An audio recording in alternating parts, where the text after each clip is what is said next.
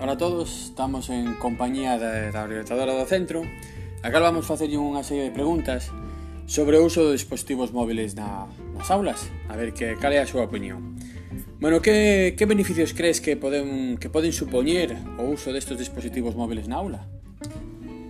bueno, hai que partir que o dispositivo móvil é un dispositivo que está moi xenalizado, que hoxe todos os nosos alumnos da educación secundaria eh, teñen eh, para a súa disposición e os docentes tamén, vale? Que é do ámbito persoal, que xa está implementado tanto para a comunicación como para a organización do noso tempo, tanto de traballo como de tempo libre, polo tanto é un dispositivo que é moi sinxelo, moi intuitivo e que está generalizado, polo tanto debemos de buscar outras alternativas para eh, empregarlo no, no no ámbito educativo.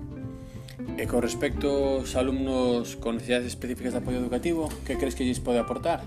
Evidentemente, cada o, o, o, os alumnos que, que presenten algunha necesidade educativa eh, están facendo todos os días un esforzo por eh, implementar e por adaptarse aos cambios.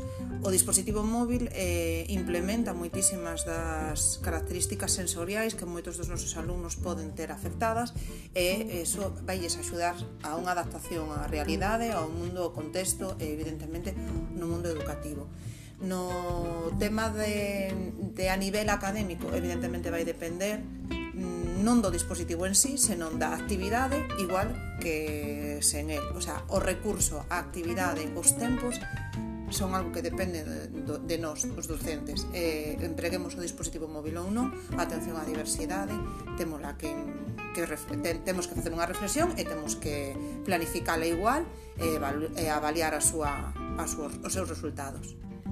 Bueno, pois pues, moitísimas grazas polas túas respostas e eh, hasta outra ocasión. De nada, a vos.